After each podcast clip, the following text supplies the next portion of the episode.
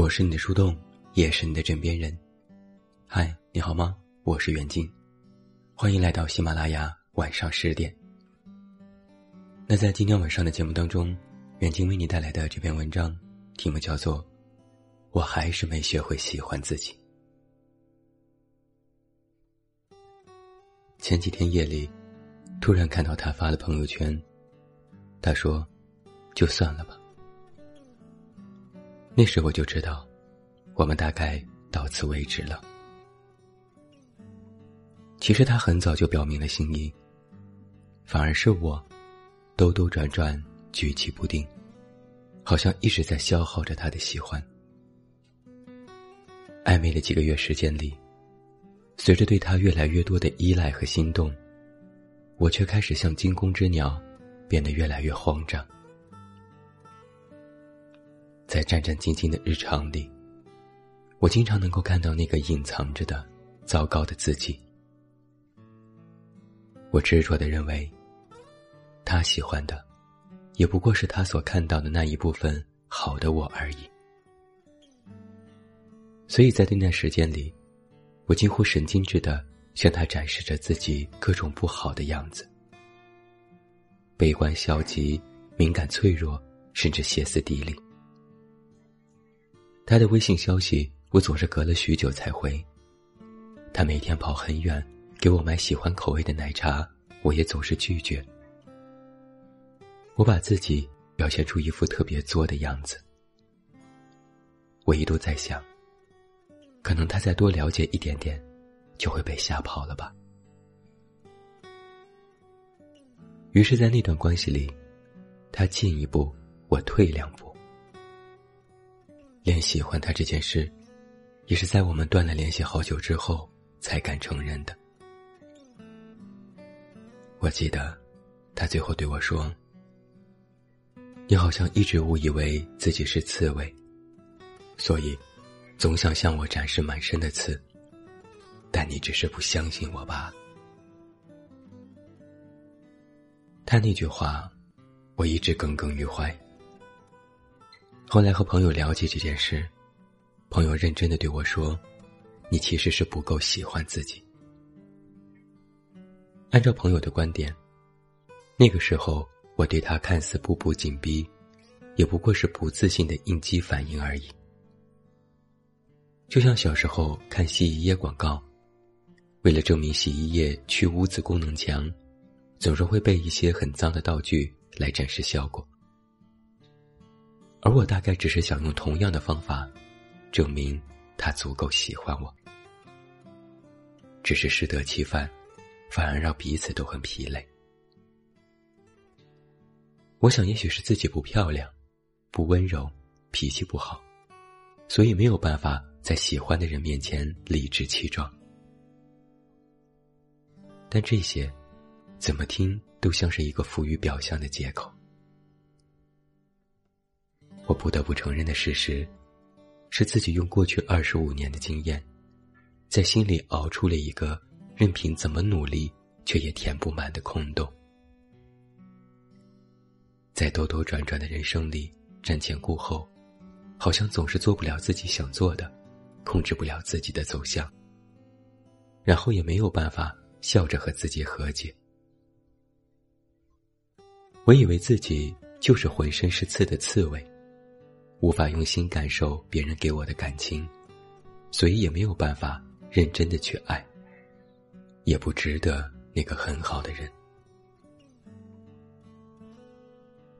很长一段时间里，我一度对自己好像产生了怀疑。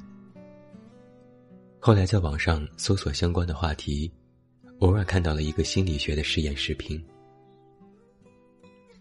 美国一位著名的 FBI 通缉令画像师，不看真人，只是通过别人的口述来绘制人像。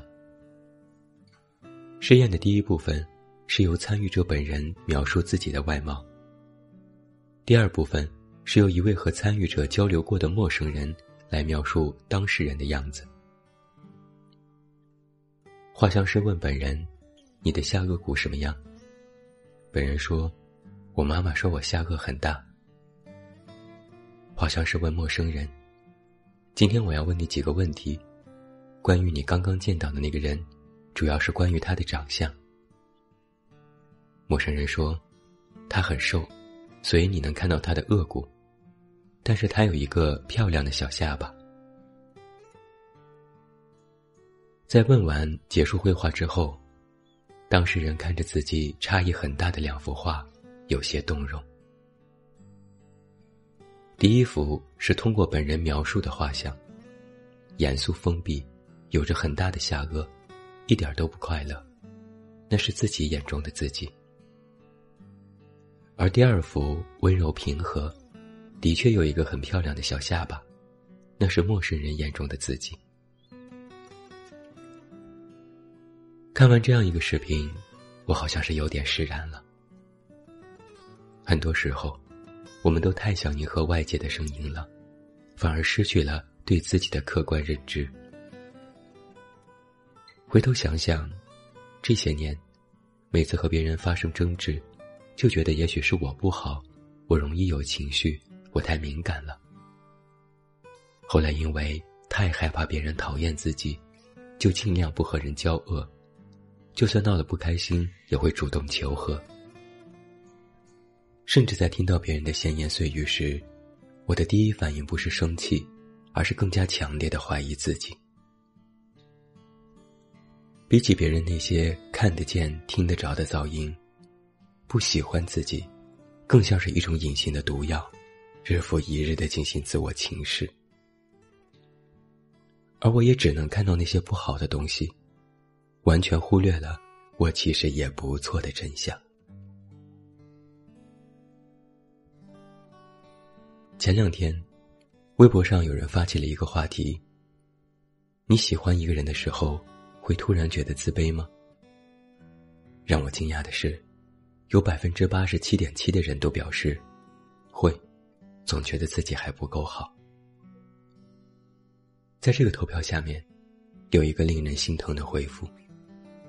他说：“太过自卑而不敢喜欢人，甚至害怕被喜欢。”